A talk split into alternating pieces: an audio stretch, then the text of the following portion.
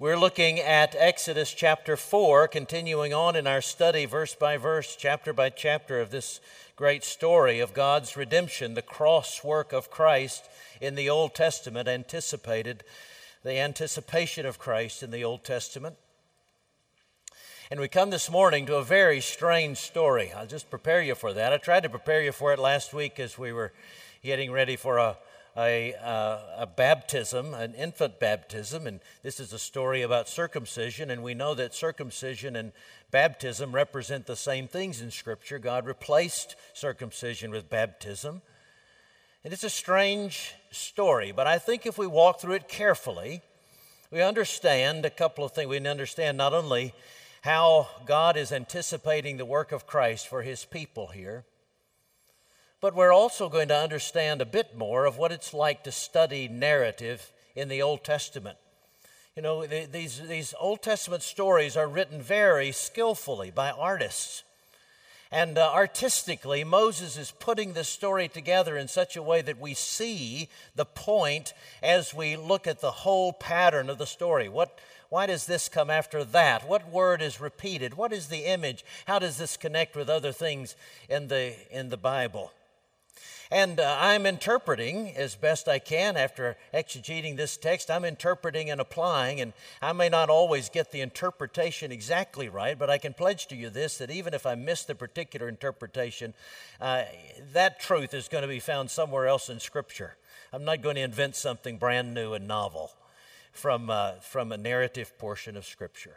So we are putting our ear to these pages, listening for the approaching footsteps of Jesus as he makes his way to the cross, as he wins our salvation and continues to apply it to us. So, with hearts and minds eager to encounter the gospel here in this passage, look with me at Exodus chapter 4. Exodus is the second book in the Bible. We begin reading in verse 18, go through about 28 or so. Moses went back to Jethro, his father in law, and said to him, Please let me go back to my brothers in Egypt to see whether they are still alive. And Jethro said to Moses, Go in peace. The Lord said to Moses in Midian, Go back to Egypt, for all the men who are seeking your life are dead. So Moses took his wife and his sons and had them ride on a donkey and went back to the land of Egypt. And Moses took the staff of God in his hand. And the Lord said to Moses, When you go back to Egypt, see that you do before Pharaoh all the miracles that I have put in your power, but I will harden his heart so that he will not let the people go. Then you shall say to Pharaoh, Thus says the Lord, Israel is my firstborn son, and I say to you, Let my son go, that he may serve me. If you refuse to let him go, behold, I will kill your firstborn son. At a lodging place on the way, the Lord met him and sought to put him to death. Then Zipporah took a flint and cut off her son's foreskin and touched Moses' feet with it and said, Surely you are a bridegroom of blood to me. So he let him alone. It was then that she said, A bridegroom of blood, because of the circumcision. The Lord said to Aaron, Go into the wilderness to meet Moses. So he went and met him at the mountain of God and kissed him and Moses told Aaron all the words of the Lord with which he had sent him to speak, and all the signs that he had commanded him to do. Brothers and sisters, the grass withers and the flower fades. The word of our God will stand forever. Let's pray together. oh Lord, would you open our eyes to see, to remember all that you have done for us in Jesus Christ.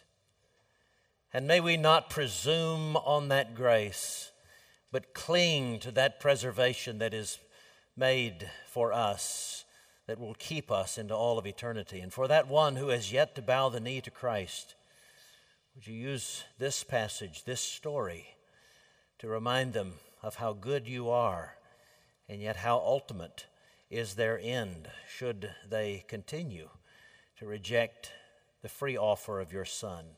Fall upon us mightily, we pray, Holy Spirit. We pray it in Jesus' name. God's people said together, Amen.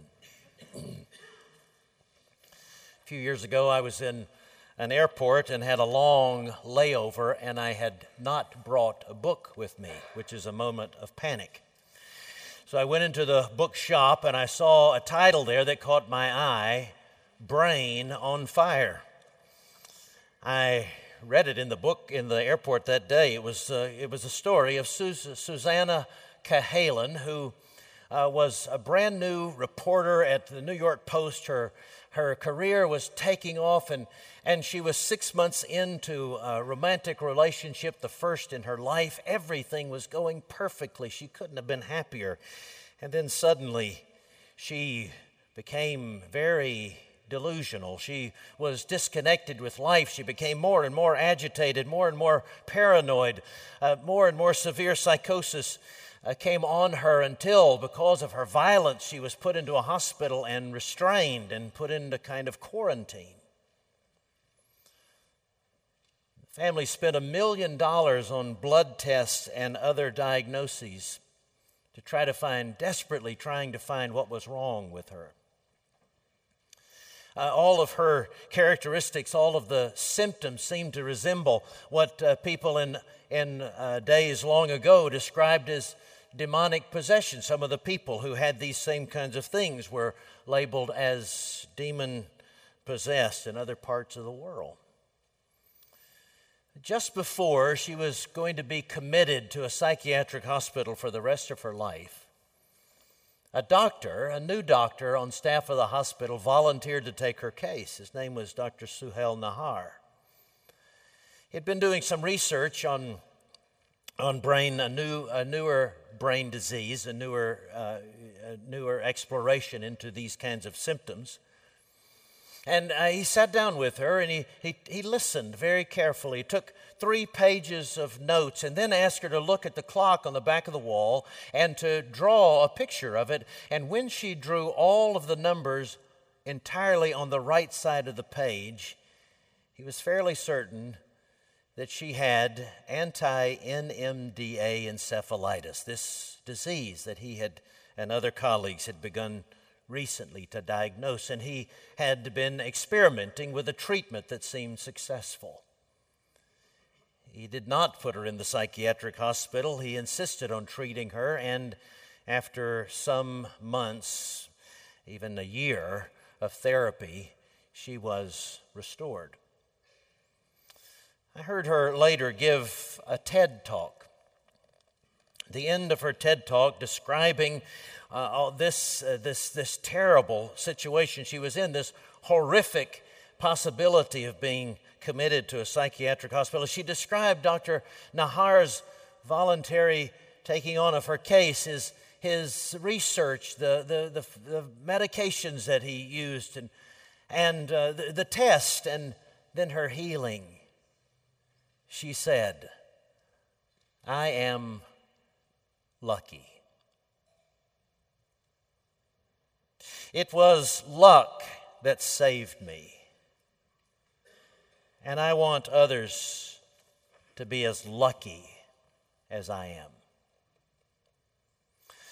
Now, we can't judge an unbeliever, someone with an unregenerate mind. We can't judge them in self righteousness, saying, What is wrong with them? because we would not think any differently ourselves had Christ not taken over our minds and begun to renew our minds and set us free from conformity to this world. The point is not to judge Susannah Cahalan, but rather to, to illustrate the way we often act the kind of practical atheism we often engage in, the kind of presumption we can make on God's grace. And that's what I think is being illustrated in the life of Moses. That Moses was presuming upon God's grace, and, and God had taught him that he must turn from that presumption and instead embrace the preservation that is given to him freely through Christ who was anticipated in the angel of the Lord who intercepted his way.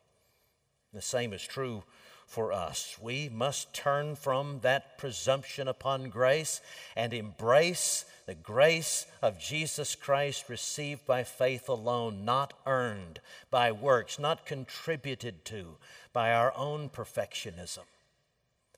Let me show you how I got to that point by unpacking the narrative for us, beginning in verses, verse 18. Let's walk through it. Moses, first of all, the first thing we encounter is Moses going back to his father in law and, and asking for his blessing to return to Egypt. But then we're immediately struck, aren't we, that Moses lies about his reason for going. We've been living with Moses at the burning bush for this uh, last couple of chapters, and God makes it very clear why he wants Moses to go back. His people have been under tyrannical bondage in Egypt. They have been mistreated and, and treated as animals. Their, their, their children have been slaughtered and, and killed by Pharaoh. And God says to Moses, I want you to go to Egypt, that place from which you fled because you murdered a man. I want you to go back. I want you to go back to the most powerful man in the world. And I want you to tell him, Those are my people. And I've heard their cry from heaven, and I want you to command him to let my people go. Well, Moses is Moses resists that. Moses has all kinds of excuses. And finally, Moses says, Send somebody else. And then we're told, Moses does. Remember, Moses is writing the story. Moses tells us that God is indignant with him. And yet, the only way that we know that God was indignant with him is because Moses told us, because we wouldn't necessarily pick that up from what God says. He, he just tells Moses that he's going to give him Aaron to help him. So Moses goes to Jethro. Why doesn't he tell him? Why doesn't he tell him, God is sending me back to let my people go? Some people say it's because Jethro couldn't have handled it. He couldn't have, he couldn't have understood it. He's, he's, a, he's a Midianite. He's, he's, away from, he's away from the Israelites. He, he wouldn't have had all the same revelation. And so Moses thinks, I can't, I, I can't bring him up to speed with what all that I've learned in the burning bush. And I'm just going to tell him I'm going to go back and see my people. He could understand that. The problem with that is by chapter 18, Jethro demonstrates some fairly sophisticated theological insight. It doesn't seem to fit. That theory doesn't seem to fit. Now, it may be that uh, some think that, that uh, Jethro would not have let him go. He's afraid that he wouldn't let him go because he would say, You're not going to take my daughter into that kind of dangerous situation. You, you, and, and plus, I'm not going to let you go. You're a valuable employee. You're the only shepherd I have. But um, Jethro would have known that this was, this was dangerous. He doesn't say anything about him not going back because of danger. It seems to me, rather, that what Moses is demonstrating is his lack of faith. He, he's just looked at God in the burning bush. And God has said, I will be with you. But Moses is still trusting in himself. Moses is still saying, You know, I've got to get myself. I, now he's, I've got to get that blessing. That patriarchal blessing was significant in those days. And uh, people didn't just pass around, God bless you, like, the, after, like we do when someone sneezes. They, they, they only, they, when they said, God bless you, they meant it. And when they conveyed their blessing, they meant it. And Moses thought, I need that blessing. But I've got to get it by my own machinations. I've got to be clever enough to get it out of my father in law. And I can do it. It's up to me. Moses is pretty confident in his heart. He's so confident in his heart he can tell God, You need to get somebody else. And now he's confident enough he can lie to his father in law in the presence of God in order to get what he wanted. And that helps make sense of the next verses, verses 21 and following, when, when God says to Moses, When you go back to Egypt, this is what I'm going to do. I'm going to harden Pharaoh's heart. It immediately strikes us as, as, as we might say, unfair. This, this, this sovereign God will not give Pharaoh an opportunity to repent, but instead is going to harden his heart. That you need to remember that as many times as the Bible says God will harden Pharaoh's heart, the Bible also says Pharaoh hardened his own heart. Now, which is it? Well, it's both. And you need a biblical mind to embrace both at the same time. There are people on equal extremes of this idea. Do, does, uh, does God save us entirely without any participation? Uh, or does God wait to save us until we are wise enough and strong enough to choose him on our own volition. Well, those are extremes. And those people who live in those extremes only look at half of the Bible. They take their favorite verses and they cling to those. Well, we don't have that privilege. We have to embrace the whole of the Bible. We're not hyper Calvinists and we're not Pelagians. We are biblicists, which means we look at the Bible and we say, what does it say? It says God hardened his heart, and it says Pharaoh hardened his heart. And every week I say, you must believe on the Lord Jesus and you will be saved. And then when you are saved, I say, you never would have believed in the Lord Jesus had he not enabled you to believe. That's the best we can do. God is sovereign, we have responsibility, and how those two meet, I can't tell you because my brain is finite, as is yours, and it will forever be finite, and God's will forever be infinite. And so God demonstrates in this passage at the, at the most obvious level that He is sovereign over all things. But why is it revealed here? On the heels of Moses lying to his father in law, it seems to me it's for this.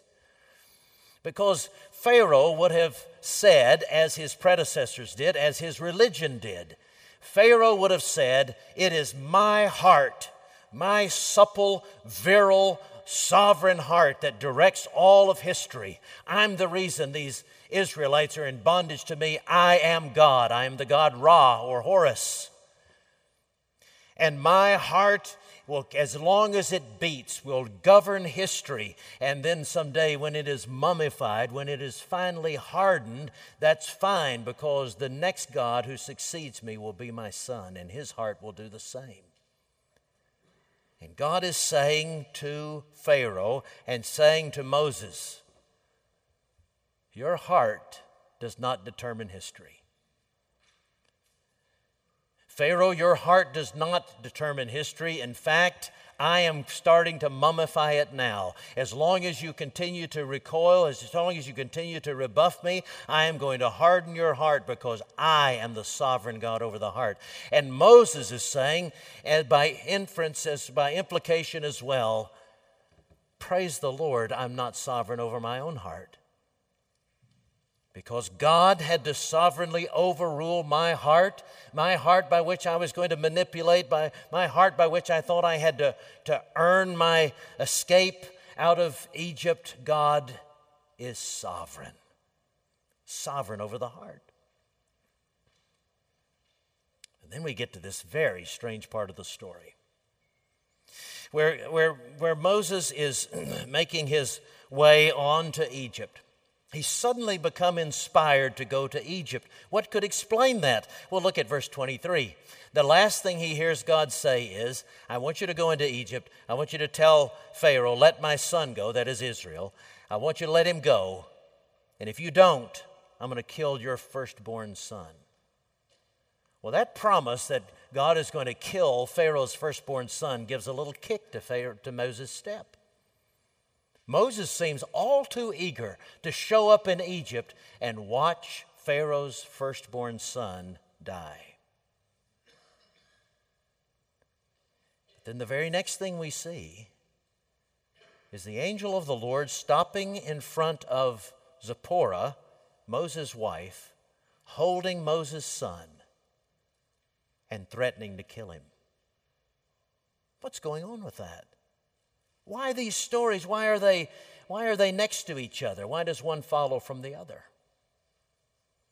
It seems to me because God is exposing Moses' presumption on God's grace. Moses was all too eager to see Pharaoh's son killed, but he had no conception that his son could ever be killed because his son deserved to live because Moses deserved the grace that he had received from God. How quickly Moses had forgotten how gracious God had been to him thus far. God had, had told Moses, I want you to go. And Moses refused. Moses made up excuses. Moses uh, blamed God for not making him articulate and finally says, You go find somebody else. Moses was so confident in his own righteousness so self righteous, self absorbed, that he was willing to let his people remain in slavery. Send somebody else to get them. I don't want to go back there. Then, but, oh, you say I could see Pharaoh's son killed. Well, now that's something I can pay attention to. I would love to see that. Wait a minute, Moses. Your son deserves to die too. You deserve to die. No one is righteous, no, not one. Now, some things have to be explained about the, the, the these, um, the translation in verses 24 to 26 because it's not exactly as it appears in, the, in Hebrew. It's, it's, very, it's, it's, it's very sparse, and so, and so people have felt the burden to fill in some gaps. But here's the way I think it actually occurred it's, it's, it's that the angel stopped Zipporah. Zipporah's holding the baby, holding Gershom. And the angel stopped Zipporah uh, and, and said, I'm going to kill your son, not Moses, I'm going to kill the son. And Zipporah immediately knows what was not done by the leadership of her husband. Her husband had forgotten. Her husband had neglected the covenant that had been given to them through Abraham, that this son should be marked by this sign of blood of circumcision to say, No one will be saved without the shedding of blood. No child will be automatically saved just by being born to you, but by looking ahead to the Savior who will shed his blood. And Moses, because he's so consumed with getting Pharaoh's son, and because he was uh, confident in his own righteousness, ignores this very basic, essential thing in Israelite practice. So Zipporah immediately circumcises. And it's not clear that she throws the foreskin at Moses' feet. It's not necessary. It's rather, it seems that she took the blood and, and smeared it across his midsection and then said this, not to Moses, but over the baby You are a bridegroom of blood to me. That's a saying that was not just given to husbands, it was a saying extended to any member of the covenant family. We are related, maybe not by not, not genetically by blood, but we are related by the blood of the covenant. The angel says, No one can live without being covered by the blood of the righteous Lamb that is to come. Zipporah takes that act. She says, Right, he and I are related, not because, merely because of our genetics. He, he is not going to be saved merely by being my child, or certainly not by being Moses' child. He is only going to be saved as he's covered by the blood of the Lamb. And remember who's writing this it's Moses. Moses is telling us look, here is how proud I had become, that I presumed on God's grace. And God, in His mercy, stood in my path and stopped me and reminded me that if I, if I trust in my own righteousness, I will die. If I train my children to trust in their righteousness or to trust just by being related to me, they will die. And God, in His preservation, His preserving grace, stood in the way, pushed me to the coming blood of the Lamb, and then pushed me forward in faithfulness so that I would fulfill his commandment to go into Israel to let the people go. And because the people were let go, because the people were preserved, the line was preserved through which Christ has come. Moses is telling us don't imitate me. Don't imitate my presumption on God's grace, but rather look for that one who is to come, that last lamb will die for the sins of the world. And as you look to him, it should change the way you look at everyone else. You'll never again think, if that person were only as smart as I am to believe on Jesus. You'll never look at another person to say, well, I was forgiven of my sins because they weren't as great as that person. And the way they sinned against me, not only will I never forgive them, but God could never forgive them. Or I deserve to be thought of favorably by God because of well, the good things I do in the community, or that I go to church, or the color of my skin, or my socioeconomic level, or the or, or the way I treat my family. I deserve it. Oh, I need a supplemental policy of God's grace because sometimes I slip up. But God is really happy to have me on his team. And instead, Moses, it seems to me, is saying, Look,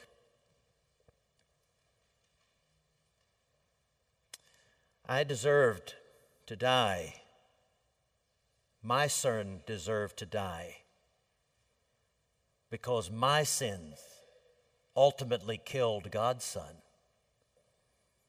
And if God could forgive me through His Son, then how could I not go into Egypt? Not merely telling Pharaoh to let my people go, but giving him 10 chances to repent. And then have the confidence, as the other biblical writers will have, that God would save even Egyptians, include them in his covenant family. Have you looked afresh at the cross for yourself? The pastor does. The pastor has to daily. I read years ago a story about three young men who were traveling in Europe. And uh, they went into a church where there was a confessional booth, and they issued each other a dare that they would go into the confessional booth and they would confess, wasn't true, but they'd confess a very immoral act that they had committed the day before, and whatever the priest prescribed as penance, then they would do that. Well, two of the young men couldn't do it. One did. He came out and he said, I did it. Now pay up, pay up on the bet. And they said, Oh, no, not until you do the penance that was prescribed for you. So he walked to the front of the church and he started to carry out the penance that had been prescribed. He looked at the crucifix, a vivid display of Jesus with his five bleeding wounds and blood dripping down his brow from the crown of thorns, hole in his side from the spear. And he started on the penance. The priest had told him to say three times Dear Jesus, you suffered and bled and died for me, and I don't care. He couldn't even repeat those words one time. As the legend goes, maybe it's just that, he instead returned to England, eventually becoming the Bishop of York. Dear Jesus, you suffered and bled and died for me, and I don't care. No one would ever be foolish enough to say that with his or her lips. But we act that way. Whenever we think, I deserve it, they don't. Whenever we sin, for that matter, you suffered and bled and died for me. I don't care. It's not true of you if Jesus really is your Savior. And so I called you back. Look at that cross again. Look at the death you deserved and look, I deserved. Jesus has saved us. And then think about those around you who need to know of that same forgiveness, maybe by your forgiving them. And you can tell a story the way Moses has told us his. Let's pray together.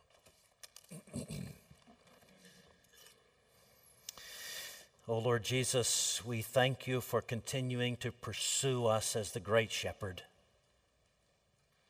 Our Father, we thank you for your patience with us. Even when we are presumptuous and even when we forget and, and act as if we deserve your grace, or even when we, when we reject your grace by thinking that because of our behavior we can never be your child again, and so we refuse to believe the gospel is still good news for us.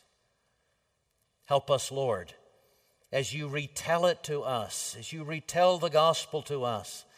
Help us, Lord, to retell it to those around us, some perhaps even by specifically saying, You are forgiven. We pray it in the strong name of Christ and for his sake, and God's people said together, Amen.